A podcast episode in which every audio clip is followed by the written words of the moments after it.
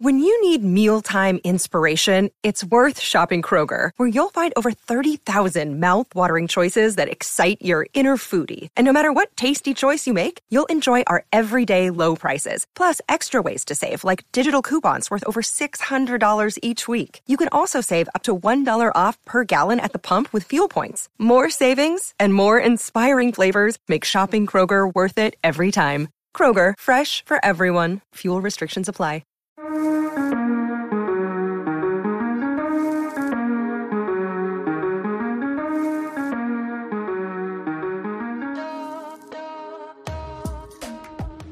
Yes, yes, yes. Hello and welcome to the Fresh Arsenal podcast, episode 73. I can't quite do it like Oli, but I'm trying to do it the justice it deserves. Um, I think I'd struggle after the last few weeks. and as you can hear, I am, of course, joined by Oli Price Bates. How are you? Yeah, not too bad, thank you. Um, yeah, I think we last spoke after the West Ham and Liverpool games, which we could sort of I think fans were trying to desperately rationalise it's okay to give up a lead at Anfield because it's Anfield, and then we I think we had the discussion last time about you know maybe it just happens because um, you know the Saka missed penalty. Maybe we're just really unfortunate with a West Ham one, but we haven't spoken since the the Southampton game, which I think was the first, maybe the final now. Um, in the coffin. The, the time that people saying it, those results were one off. It was it was kind of the game where we actually saw, yeah, we've dropped off a bit, wasn't it? Mm. I mean, it was my first game back in London, and I went to the stadium, uh, luckily, and I literally just sat down. Game starts, concede, and uh, you know a, a lot of people gave Ramsdale a lot of flack for that, but my perspective was if you're like if you're going to play out from the back, you're going to make mistakes. Like your keeper's going to have one a season, right? And you can't really pick when it's going to happen. Like Alisson and Courtois both made howlers in the last 16 of the Champions League.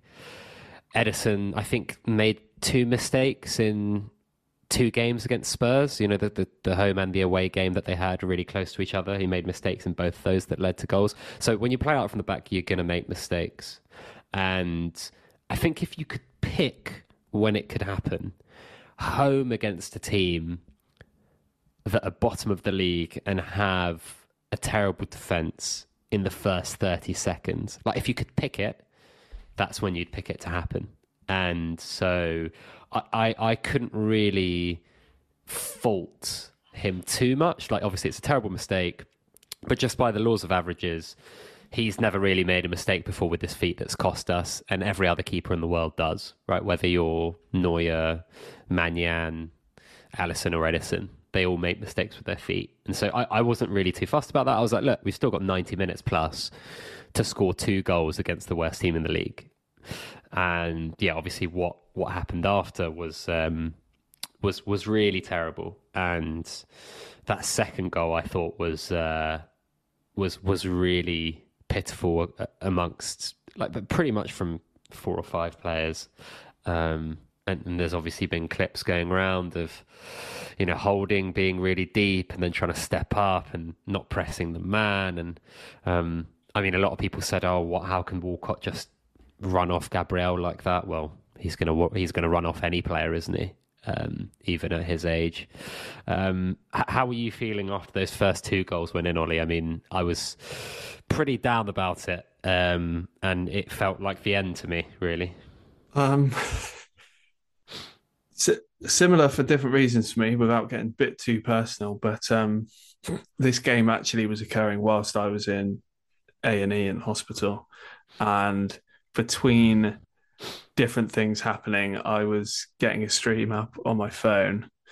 Um, saw the start go in, and again, yeah, thought that'll be fine.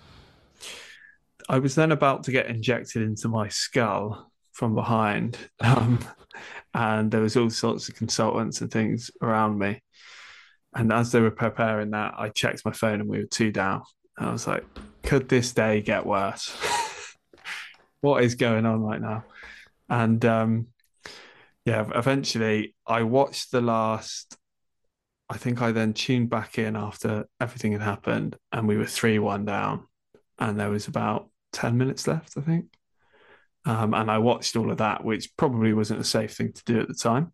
Again, but what a crazy last ten minutes it was. Well, and and added time, and I did really think we were going to win. And Trossard hit the bar, and Yeah. those those couple of chances that dropped to Jesus. I think Jesus since that game, you know, not really at City, but he had a good game against Chelsea, and before that game, he'd been really good. But Mm.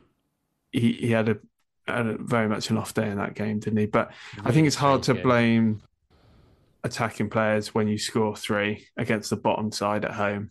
Like, you know, that's not why we didn't win the game, even though it felt like we could have done better in front of goal. So that was my yeah experience of that game, which is quite something because yeah, obviously all, all the stuff that has, that had happened personally, and then leaving eventually leaving the hospital thinking what has just happened with Arsenal? Because as I say we were trying to rationalize those two twos and you could kind of get your head around it but despite the fact we dropped those leads it never felt like we were going to put a performance like this in at home against the bottom team. So No. it, it was surprising to me. And I think yeah and then naturally what follows at City is very expected I think after something like that Just to kind of reverse it, reverse in time a little bit. Were you surprised that there were no changes for that Southampton game? Um, obviously, there was the enforced one with Xhaka, and I and I was a bit like, "Oh, that's bad," you know. Xhaka's been so important for us this season, and you know, I, th- I think Vieira coming in's fine. Like he, he did it at Wolves away. It's easier to do it at Southampton at home. He did it at Bournemouth at home as well. Like, you know, we should be able to play a thirty million pound player in midfield um, to to replace Xhaka, which has been happening all season. Um, yeah uh, were you were you kind of surprised at that? Were you surprised at Rob Holding starting again after? I mean, I think he was like just about okay at Liverpool. Like we, we kind of got away with the mistakes he made, the penalty. Um, you know, I think he was really poor with the one on one that Darwin Núñez had, where the ball just goes in behind him. Um, but he did make a couple of good intersections, a couple of good headed clearances and such. But the signs were there that, you know, like when Eddie came into the team for four or five games, for the first three or four were great, but then it started to peter out. And, similarly with Rob, like he came into those first two games that were really nice, right? Palace and Leeds at home. Palace hadn't had a shot on target for 72 hours worth a game or something like that. Um, Leeds are just probably going to get relegated at this point or, or winning amongst it for sure, um, especially with their uh, with their fixture list.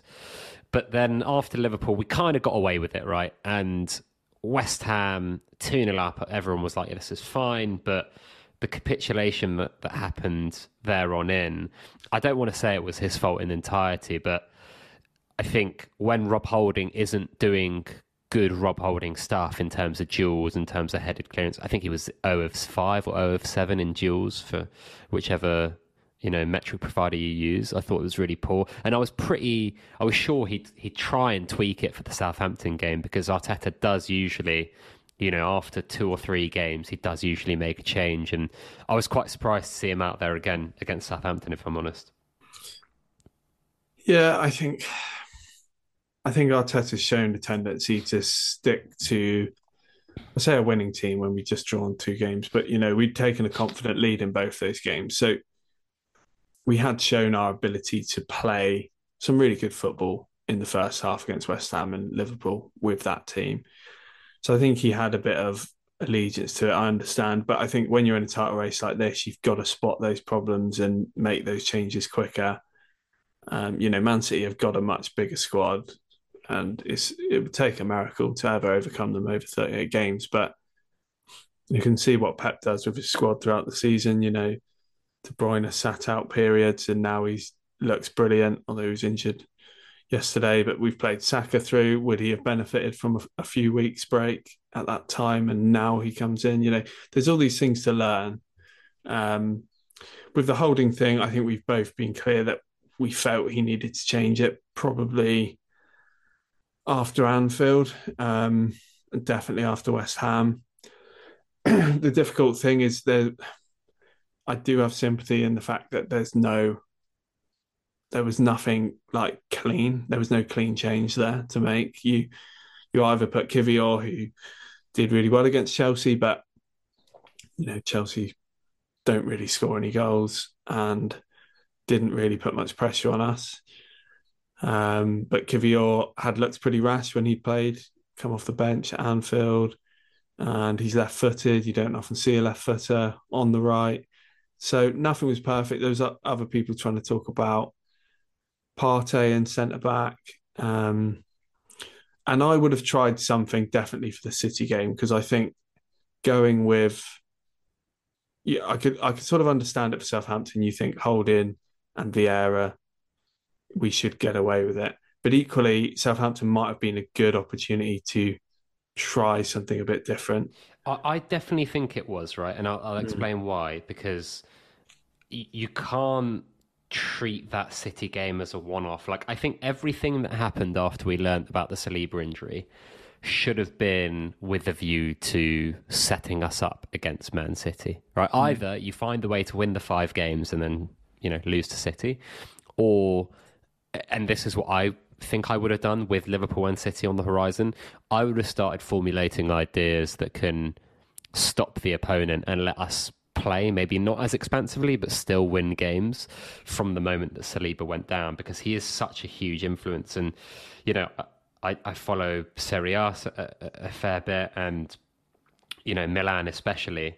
And they didn't have a similar situation, but when Mike Maignan went down um, and a couple of other defenders, Pioli went to a, a five at the back. And it wasn't with an initial idea to get back into a title race or get back into top four even it was more I want to practice this for the Champions League knockouts, and now they're in the semi final. And now I'm not saying we should have done that, but I do feel that, you know, whether it was at West Ham in the last 30 minutes when it gets to 2 2, um, or whether it was for the Southampton game, I really think he should have changed it. And to be honest with you, watching West Ham at City last night, I can't really understand why we didn't go for a more like condensed, compact, com, uh, compact team at the Etihad, considering how defensively vulnerable we were. It was it was very kamikaze from Arteta to go man for man, and um, I mean Holding picked the worst time to have his worst performance of the season, and he really did look out of his depth. But I think after the West Ham game, I, I stopped blaming him because I know his limitations and how poor a player he is, um, and started kind of thinking about why Arteta hasn't changed it. And you know, the Chelsea game, seeing Kiwior in the flesh and you know sitting behind him in the North Bank in that first half you can just tell, can't you? Like even little things like him getting really tight to Sterling, even if he gets rolled, but like being able to to go out into the channel, like playing first time passes left and right foot, like even even simple things that Rob wouldn't do, like the ball breaking loose, and instead of intercepting it, rolling the ball over and, and passing it sideways, Kiwior was just stepping in and, and passing it first time into midfield. All these little things that that add up a lot, and I, don't think it's a I don't think it's a surprise that we saw like us build up a lot more with a two rather than Ben White and Gabriel uh, and, and Partey holding uh, Rob Holding's hand. Um, and, and it frustrated me even more because you've got a player there that's clearly capable. Um, and you've spent 20 million quid on, and your scouting department is is kind of set on being your second choice left centre back next season. Um, I think he should have been used more. And um, yeah, it's a big big shame. When he started playing passes with his right foot, I was like, you know, why have we not played it earlier? Um, and and yeah, I, I, thought it was a big shame. And I think like last season, probably a game too late to change it, isn't it, Oli? Like last season, we saw Lacazette was struggling, and Arteta waited until basically he got COVID to, to play Nketiah. So. Mm um, and, and, and, and going this... for the title against City versus top four, it's like one draw when you should have won That's can it, cost you it. It's yeah. it's not like it's not like the top four points. that's what I said before the Southampton game to the person that was sitting next to. I was like, when I saw the team sheet, I was like, Did you know that person?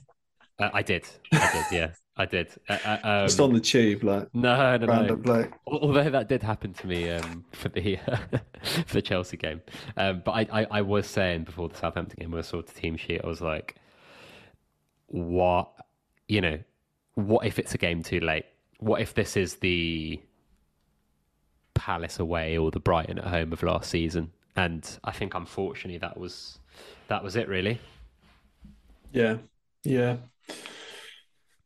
So, I mean, we had the City game, which, as you say, I think Arteta tried to.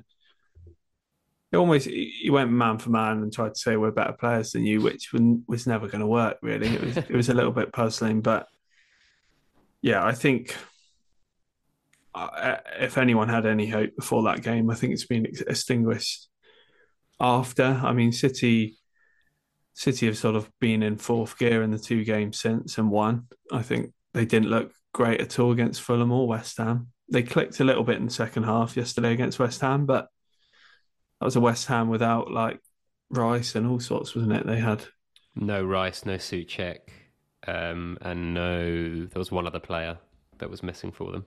Yeah. Um, uh, Nathan uh, Aguerd, the centre back.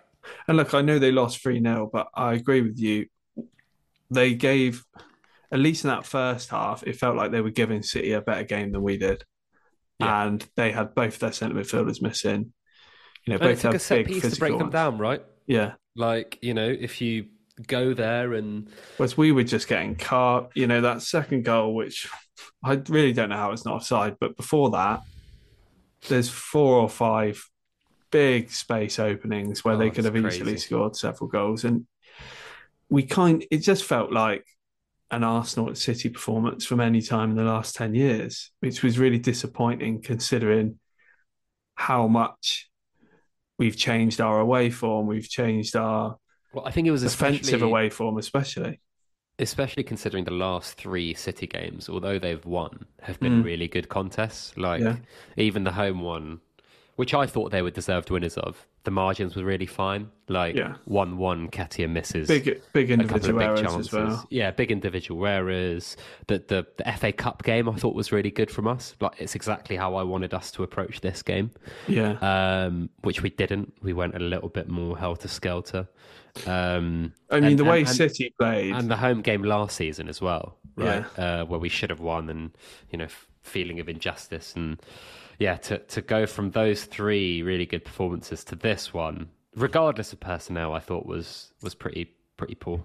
Yeah, the way uh, you know we were poor, I think the game plan was wrong, but City were very, very, very good in that game, and I've I've watched them a lot this season, and there's been a lot of games where they've been nowhere near that level. So it just does feel like they've got another gear. As I say, they weren't great against Fulham or West Ham. Kind of felt like because they didn't feel they needed to. I mean, they rotated the keeper out yesterday, didn't they? It's a bit. Yeah, that's was weird, um, wasn't it? But again, doesn't matter. I, no. I mean, what what I'll say is, I and I was having this debate with, with people on Twitter, and they were like, "We should go there and play our game. It's it's the only way we'll, we'll do it. If you go there and sit back, you know, you, you're just going to get carved open at some point and lose.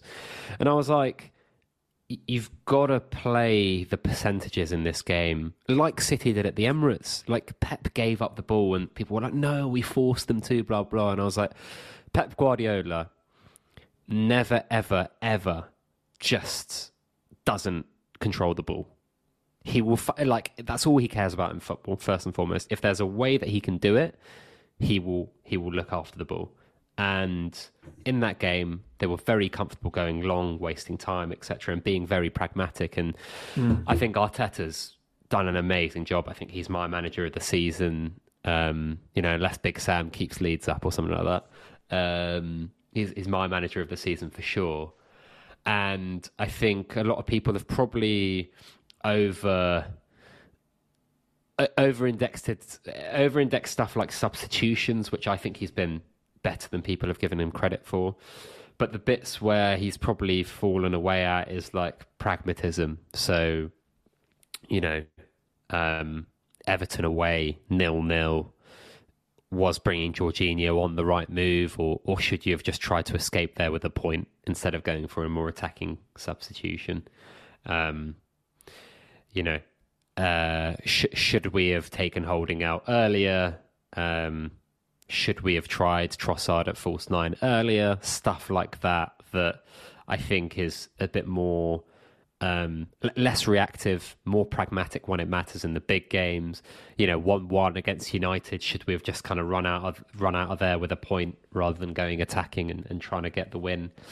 Um, and, and, I know I, I, like the fact that he always wants to go for the win, but that those two key bits about pragmatism and, and being a bit more proactive rather than reactive, I think, are areas he needs to improve on. And I think the hmm. third bit is, you know, Pep's been able to take players out this side and kind of let them charge their batteries. You mentioned KDB, but like Kyle Walker started the last three games and he's not gotten any minutes prior because I think Pep knows that, you know, in the big Champions League games where, you know, who, who do you want against Vinicius? It's going to be Walker, right?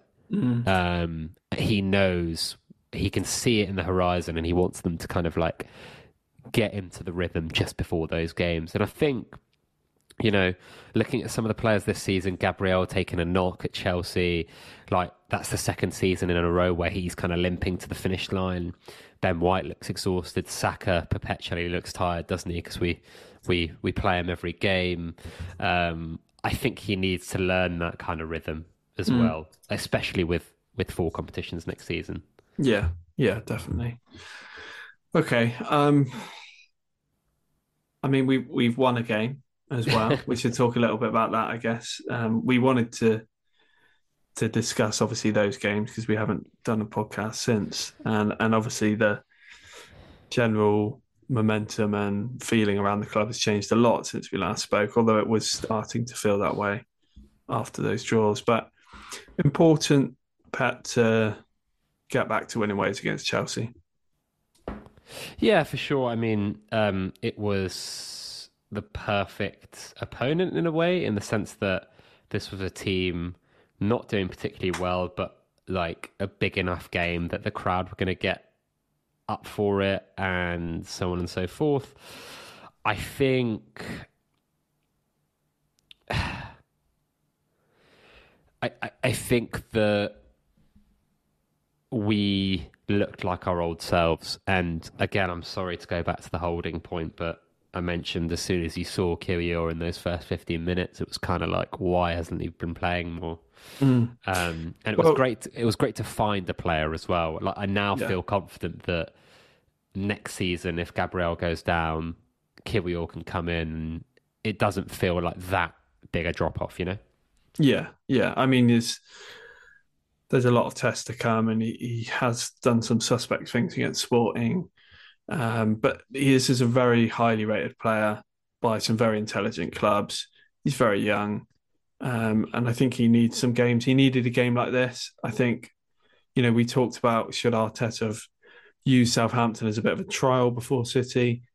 He didn't. I think he's potentially used Chelsea as a bit of a trial before Newcastle to make changes, which makes sense because I think if you if you chuck Kiwior in against Newcastle in that environment, um, you could maybe not completely kill him, but if he has a bad day, it's hard with the modern fans, and you know that's all fans will remember. That's all we've seen of him. So I think it was important to give him this Chelsea game. I think he was really, really good. But as I say, he'll he'll have more tests at Newcastle. But he wasn't the only change, Pet, was he? We had Jorginho come in for Partey. Partey had a few really poor games. Is talk that he's carrying a, a bit of an injury, like he seems to always always have. But um, we also saw Trossard come in because he's been so good off the bench and so good when he started. It felt like we had to find a place for him. There was in space of Martinelli, who who's been reasonably good even in these bad games. So three three, you know, fairly significant changes, a change in every zone of the pitch, which is quite rare to see from Arteta, considering they were all unforced. Um, and I think he said after the game, look, we had to do something else. We we were losing games, we were conceding lots of goals. Um, so it's going to be really interesting though. But maybe we'll get to this a bit later. But what he does at Newcastle, because Jorginho had a really good game against Chelsea, but big space transitions are his enemy, and that's kind of the first thing you think of when you think of St James's Park. Um, that midfield, especially Joelinton, yeah, Bruno, and Willock. Is, so I mean, uh, let, us go there now. Based on this, I mean, how how do you line up at Newcastle? Uh, I think I think he should start Partey, hmm. And mm. I'd probably start Martinelli as well. So I'd, I'd, I'd bring back two of those original starters of Martinelli and, and Partey. Mm-hmm. I think the reason that Martinelli was rested for this game was with Newcastle in mind. I think, um, you know, just on the Jorginho point, I think that's five starts for us now, and he's been excellent in three of them and mm. decent mm. in another at City at home. I think the only one where he wasn't amazing was was Everton at home. Um, and yeah, I mean, I, I think he should have been used more in those last five or six games. We really needed that leadership. I mean, um, I don't know if you caught the interview with Xhaka after the Chelsea game, but he was they were they were talking about giving a young squad advice and stuff, and he mentioned Jorginho a couple of times. I just feel like we needed that kind of cool, calm, collected head, that, mm. experience in these like last five or six games, and I would have liked to see him start at City, considering you know, Xhaka didn't look fit at all, did he? With the with the with the cold, um, would have liked to see him start at Southampton. Um, maybe maybe come on earlier against West Ham when it was getting a bit too to and fro at half time after the after the break. Um, but against Newcastle, I'm expecting a very difficult game. I think if we get anything out of that game, we'll have done really well because they really have their tails up. They really have it in for us generally for some reason. Um, they like playing against us. Eddie Howe seems to have a big chip on his shoulder against any of the top six, doesn't he? So I think it's going to be a really, really tough game. And um, I think I, I, would be surprised if Jorginho starts. Um, and I think Trossard is the option off the bench, isn't he? He's like the sixth man yeah. It's hard because, I mean, ideally I'd start both of them, but Xhaka and Odegaard had really good games against Chelsea. You feel like we need both of them as well. So there's just not that room. But you want Partey because you kind of need to gamble that he has a good day. And it's exactly the team you need him for with those with with how they play, as you say, their midfielders. But you also do want that calming presence of Jorginho. And yeah, I'm 50 50 on, on what he'll do. I don't know if, um, yeah, we'll try and we'll try and build the team in a certain way that the the transition worry with Jorginho is countered by having certain players in certain areas. You know, I, I wouldn't put him past that given given the fact we won the game and just keeping some rhythm and that that experience um, that Jorginho has, and if Partey does have a knock, I don't know, but I think front line is really interesting. And as much as I love Saka, if you said on form, the front three would be Martinelli, Trossard, Jesus, because um, Saka does look he does look a bit jaded. You know, we can use him for forty minutes off the bench or half time, whatever. But I do wonder if he might might consider something like Jesus and Jesus on the right, Martinelli on the left, Trossard through the middle. Maybe. I, I think. Don't know. The one thing about Newcastle is they don't have a very quick defence, and Dan Burn got roasted by um, Saka at the Emirates, and I do feel that mm. that's the area where we can hurt them. I think it will be that front three. Um, do you, do you think the fact that we play a day after City will will change anything? I mean, you know, we're all hoping they drop points. There are some people that are still holding hope, but you know, if City win against Leeds, they go four clear, and you know, it kind of means that if we have any hope, we we need to win. Have to win. and a draw is kind of pointless. Um, so do you think that will maybe see a more aggressive lineup? Like, um, you know, do, do you think? I, I don't know what he could do to be more aggressive or more conservative either way, but I, I- I do think maybe Saka at left back. but maybe we will just go really, really aggressive if and when City beat Leeds, which you know, unless Big Sam is is going to perform some sort of miracle, I think that will happen. But I mean, if City, let's say, draw or somehow lose that game, and you said to me, "Could you take a point?" I'd probably take my chances, take a point, and try and win the rest of the games, um, and hope for the best. Because I just don't envision this. I, I can't see this Arsenal team winning four or four. Really, No. I, I really struggle. I mean, if you offered me ten points right now, I'd absolutely take it Yeah. um, to finish the season on. Well, we've got Newcastle points. and Forest away. Forest absolutely having to win and look half decent at home. Yeah, We've got Brighton at home, which we traditionally are bad at, and they're really good. And I must and say, though. I am. I think Brighton. We suit playing Brighton quite quite a lot. Um, home or away, I think the way they play is is quite kamikaze in its nature. Like uh, you know, they're playing. it feels like tonight. yeah, like a one of the crazy games we've seen at the Emirates. We'll see something like that again. Yeah, it could be like a five-two, you know, either way or Yeah. whatever. But I, I, I do expect us to score goals against Brighton.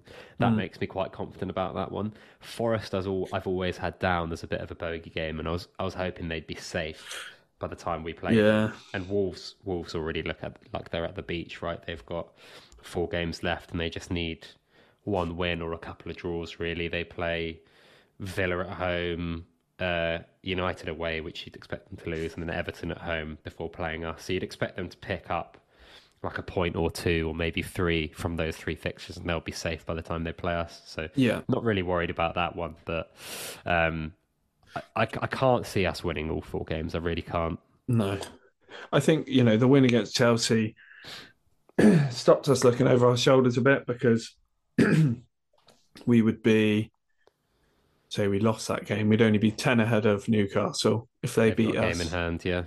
That's seven. They then got a game in hand. Um, They've got some difficult fixtures there. You know, after us, they play, um, they play Leeds away, who are fighting for their lives. Brighton at home, who are good, obviously. Um, Leicester at home, who will be fighting for their lives, and then Chelsea away, who, you know, can't buy a win, but you never know what they're going to be like, and you know, are actually Yeah. not not terrible. I, I think we could probably lose the last four and still probably just come yeah. second. I yeah, think. yeah, yeah. I think we'd come second on this points total. I think Newcastle, but I think that win was key because, you know, you lose to Chelsea, you probably then lose to Newcastle. We may lose to Newcastle anyway. And then you got Forest. Arsenal got absolutely nothing to play for. You could easily lose that. Brighton are then fighting for, and you know, it could, yeah, we had top four mean, yeah, secured, yeah, but if we really tumbled down, it would be a disaster. And, you know, there's so many ways to look at it, isn't there? We've, we've only lost one in what, 12 or something in the Premier Mm. League. Um, but it doesn't feel like that because we've had three draws and and a loss in in a chunk. Um, but still, you know that it really would have been a a massive fall off, and you know affect things like eh, you know if we manage to fall beneath United or come close to them, and Declan Rice suddenly sees United had a really strong end to the season, Arsenal seem to fall away, can affect things like that in our summer plans. We need to make sure. what I said in January is that we were never in a top four fight. We've we've done that, yeah, and now we need to just make sure these last five games that we're never, never in a fight for anything other than runners up. And and as someone pointed out, you know, this title one day may get taken away from City. So let's make sure we're uh, we're there to We're at the least asterisk winners, yeah. at least have an asterisk title at some stage.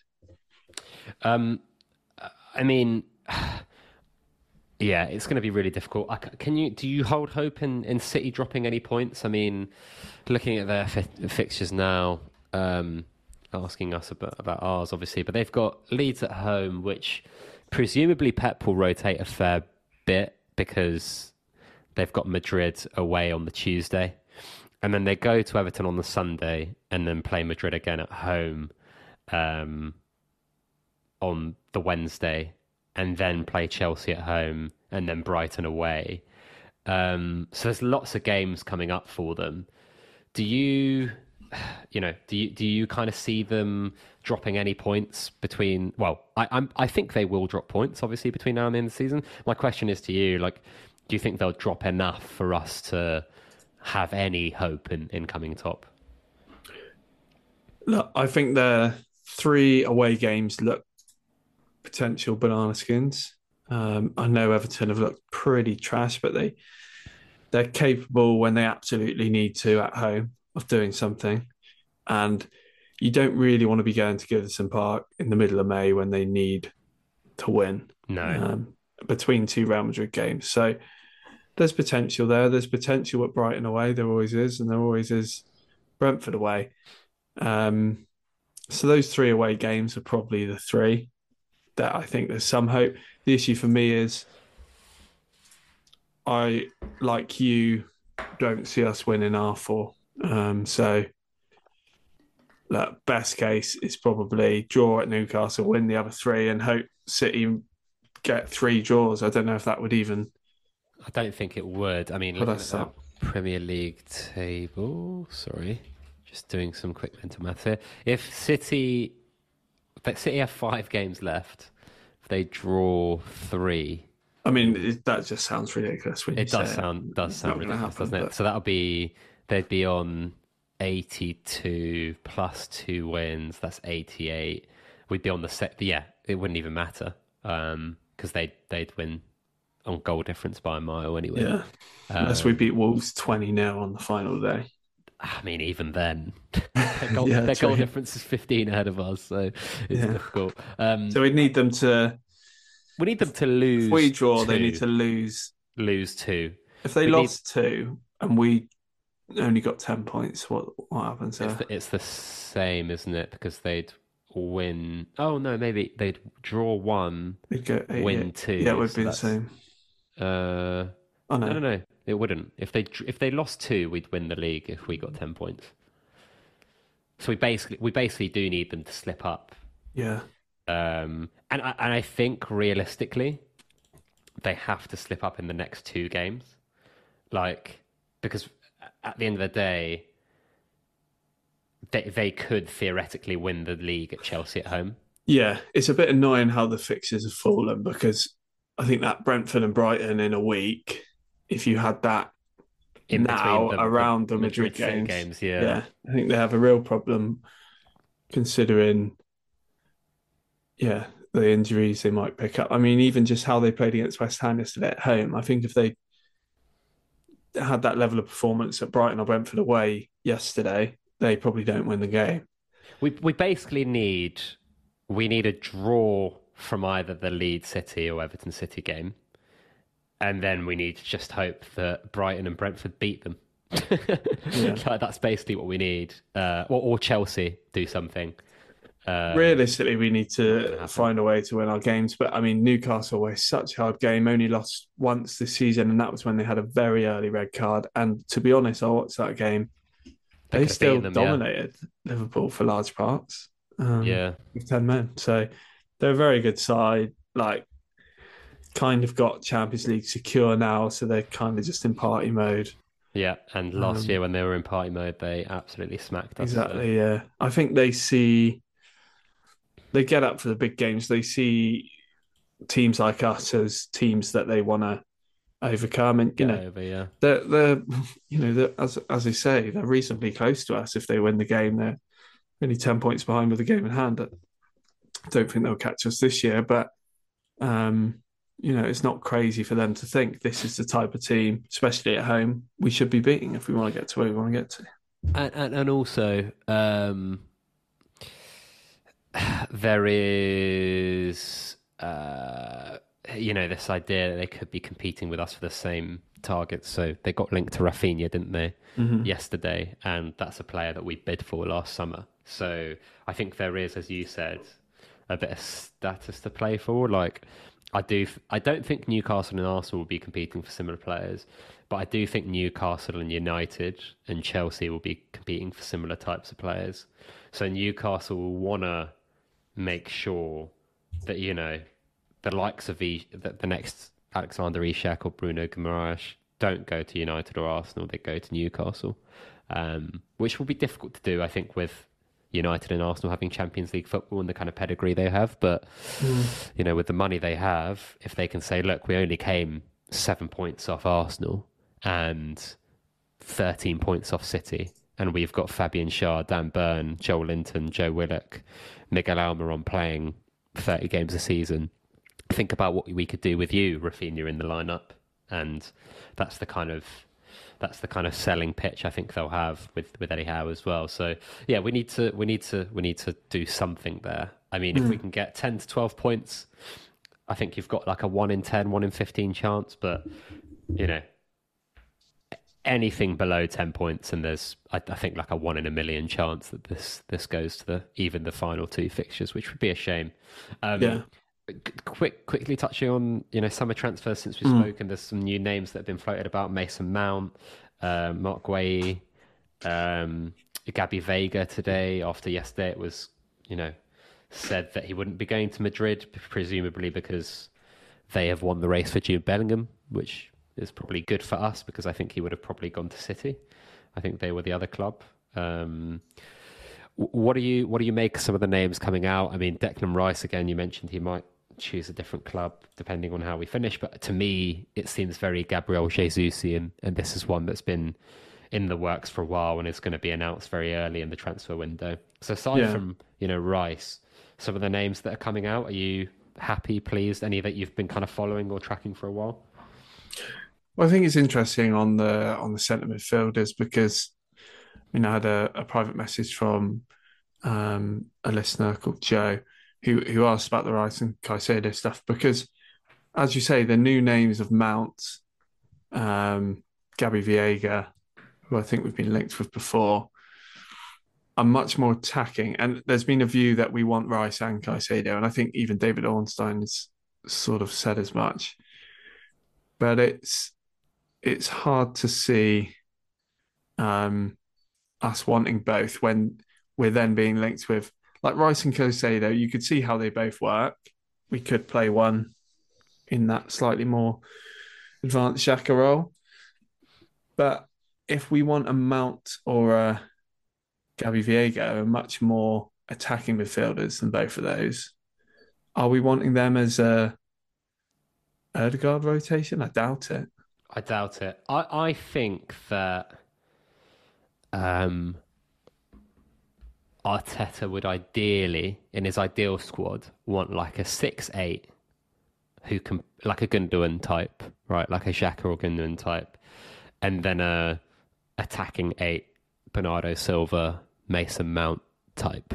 Mm-hmm. Um, and then the six, I think he'd ideally want like a Declan Rice stopper type, and then a Jorginho more metronome type as well, depending on the game state and an opponent. So and I don't know what the midfield will look like next season, but you know, I, I think you can hang your hat on Xhaka being there. There's there's rumours that we're going to extend his contract, and you know, I did see rumours though that he could go this week. I saw really something. like yeah. does he like is he going to well, leave on the back of his best season? Right. I don't think so, but when I see we want Rising and Caicedo and we're being linked to more advanced players, I don't think we buy three centre midfielders. But no, no, I agree. I do wonder. I said before whether Jorginho has come in to do a job. I think he'll have plenty of suitors. Yeah. Um, and could easily go uh, as quick as he's come and go in the summer. There's the whole Partey thing. Partey's got two years left as well. Two years left. It's unreliable. Yeah. Um, you know, Xhaka. Big, big game this season. He's he's basically missed or been bad in. Yeah. Um, rumors that uh, the the Xhaka story was sort of that Arteta had said, "Give me these two, three years or whatever." When they had that conversation, and you know he's of a certain age. Yeah, Lokonga unlikely to be in the squad. You know, maybe loan or another sale. Vieira not really been trusted or performed. Smith Rowe not really performing in in the in in any position at the moment, but in the ten, um, or as that left eight, as many people thought he'd become. He's we've not seen him at all. So you you could see a world where there's a lot of change in that midfield. Um, but it just seems a lot. I think, you know, if we manage to get Caicedo in January, that then gives you one less to do in the summer, and maybe that's more realistic. But yeah. I wouldn't put it past.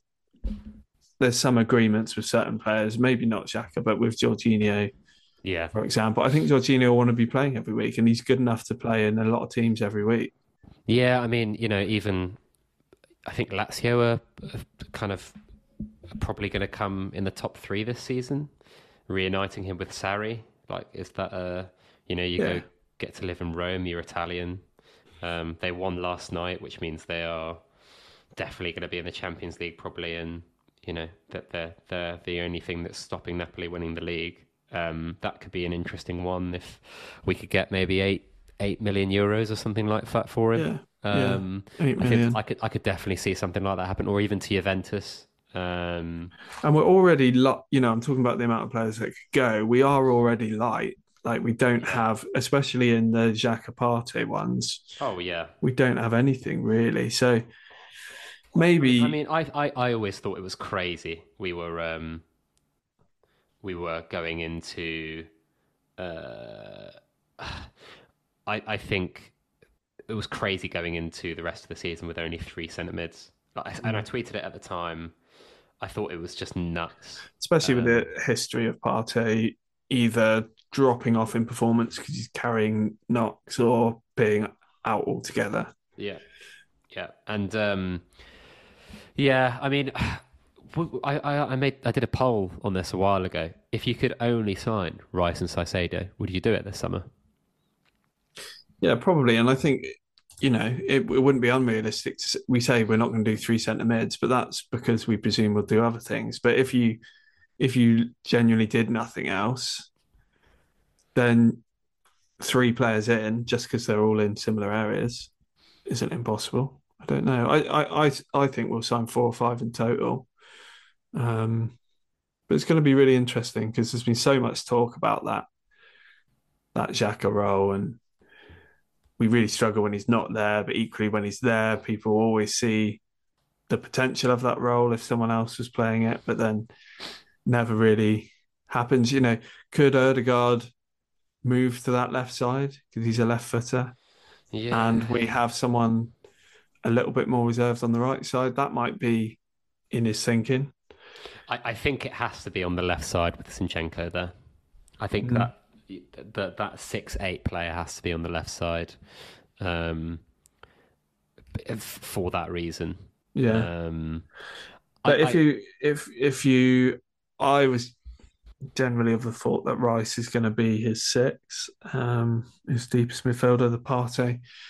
But if you have him playing in the Xhaka role, you know, by the sheer fact he's right footed rather than left, that changes that whole dynamic because Xhaka spends quite a lot of time out in wide areas, puts in quite a lot of early crosses with his left foot. You know, there's so many, there's so many changes, and I'm sure it's not like we need to find players to stick to exactly the same. We do need to evolve, and these evolutions will probably make us better. And Arteta's probably got it in his next phase of his plan. That's probably what he wants to do. But it's going to be really interesting. It's going to be a lot of money and movement in that midfield in the summer. Yeah, I mean, I am. You know, there's been rumors of Lavia as well.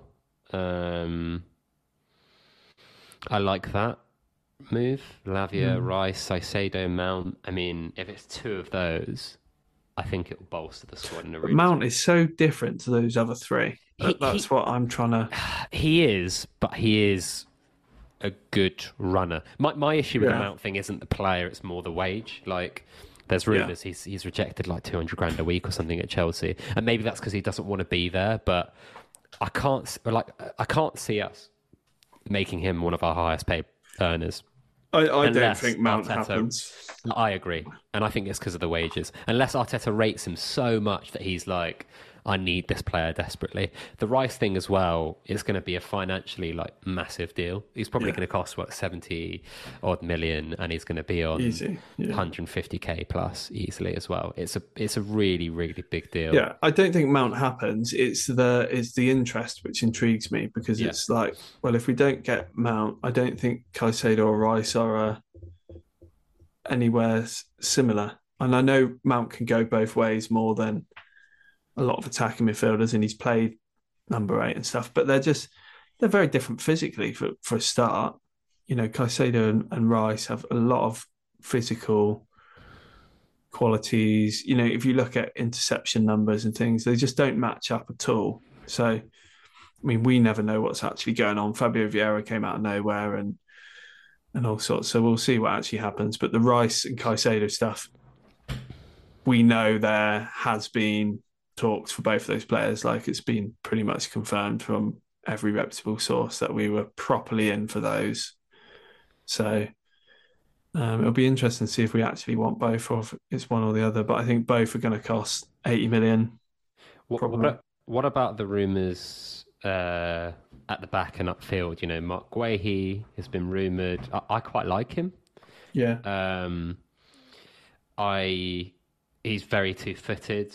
Um, he is comfortable down the flanks, and we definitely need at least one more defender. I think, in my opinion, Yeah. the back. Like, and we we've been talking about this, haven't we, for a while? Like I said it in January that we were always one injury away from Holding being next up, which wasn't good enough, either at right back or centre back. It's exactly what happened, unfortunately. Um, my worst dreams came true, or my worst nightmares, rather. Um, Mark Guehi, I think, is pretty good.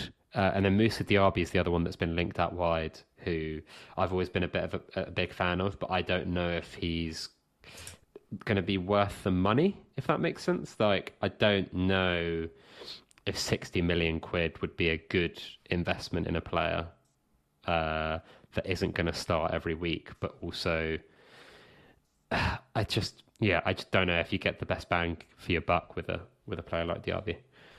Yeah. I think on the Guehi one, as, as you say, we need to either ship holding or push him to Elneny levels of requirement in the squad. And you do that by getting a a centre back or a right back. And I think that'll be interesting to see which one of those we do because I've seen links to the Ajax right back, I think, and a couple of others as well. Um, I don't think we'll do both. I think it'll be a case of doing one and that adds weight to that area and, and reduces reliance on Hmm. players like Holding. But it's clear, isn't it, that you know Premier League experience has got us into great uh, positions with a lot of players we signed. You know, Fabio Vieira is one where we went abroad, and that's not clicked yet. It may in the future, but it shows that that takes longer. I mean, Paqueta is starting to look really good for West Ham, but he looked Yeah. really poor first half of the season. Hmm. Um, so you, you really do see the difference. Um, Paqueta's still a player that interests me. I think he would need to really refine lots of things, but I think, you know, I, I was really in for him when West Ham were. I would have liked to see him in that role. And yeah, if West Ham had gone down, I would have been big on raid them for, for both Rice and Paqueta for sure. But He did Um, look good yesterday, didn't he? He's Yeah. really finally getting to grips with the, the And you can- League. you can think in that left pod with Jesus, Martinelli, Paqueta. I mean, you'd have to stop them doing seal dribbles and stuff when we're winning by a few goals, but it could be very, very good. I, I see the potential there. So, I, I, I, you know, some of the relegated sides could be good hunting grounds. I mean, um, Southampton have a fair few good players. I mean, yeah, well, Uh, Bella Kotchap's a good centre back. yeah, yeah, he's good. I, I like Tapsoba at Leverkusen. He's had a down Mhm. season last couple of seasons, but kind of similar to Akanji in the sense that was really, really hot property. Everyone thought he was going to be the next like Barcelona signing at, at the back, and then just hasn't really progressed as much. And maybe now's the time to kind of swoop in. Um, yeah, I really like Bella Kotchap. I, I even like Kyle Walker Peters. I don't, I don't think he's a he's a player that we'd sign, but definitely Been linked a him bit- before, actually. we have, you know, yeah, but I've, you know, I've, I've heard some things that he's a, still a Spurs fan, and you know his family are basically all waiting for him to to go back to Spurs and Mm. move back to London. So um, spends a lot of time in London, from what I hear. So I, I would I would keep an eye on that. Um, if you're a Spurs fan, listen to this randomly. Um, yeah, I, I, Danilo could be interesting. He, he's looked Yeah. quite good in a few games. He he, Um, he just looks like such a not Arteta player, though. Do you know what I mean? Like he he's very like Fred, but technically better and quite like bombastic. It's hard Um, to know when they're playing in for in that Forest team, though, isn't it? Yeah. I mean, we did have interest. I talk about him and Paqueta because both central midfielders that we've had interest in that have gone to other Premier League clubs started slowly and then looked promising signs, and maybe that's the time to you know we might have to play a, a markup on both players, but particularly if Forest were to go down, I, I don't think Danilo will be playing in the Championship, but Yeah, I mean Ever- Everton as well. Have got a fair few good players, don't they? Um, you know, if Leeds go down, we've been linked to Gnonto, Leicester. I mean, been linked to Maddison in the past. I don't think that will happen.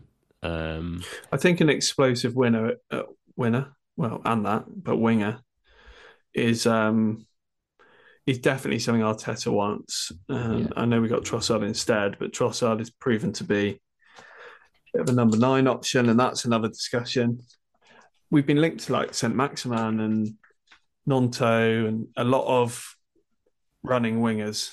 Um, so I think after missing out on Madrid, it's clear that we still want someone like that. I think Arteta, he said himself, would quite like a a big striker option as well. Someone like is that Ho- I don't know how to pronounce it. The Atalanta striker Højlund. Oh, got yeah. a lot of interest. yeah, that's an linked to him. interesting one, isn't it? Like, you know, if if someone bids for Eddie and bids for Balogun, the, the Yeah. issue we've got is homegrown. Like, Yeah, um, the reason we're getting linked to Guehi and Rice is to fill that quota, um, so that you know Holding doesn't have to be in the in it. Mm. Um, yeah, I'd be curious to see you know some of the youngsters as well, like Sousa and Reuell Walters. Like, what happens to them? Do they get a loan finally? Um, same with uh, Lewis Skelly. Um, is Nwaneri going to stay? Um, yeah. I do wonder with um,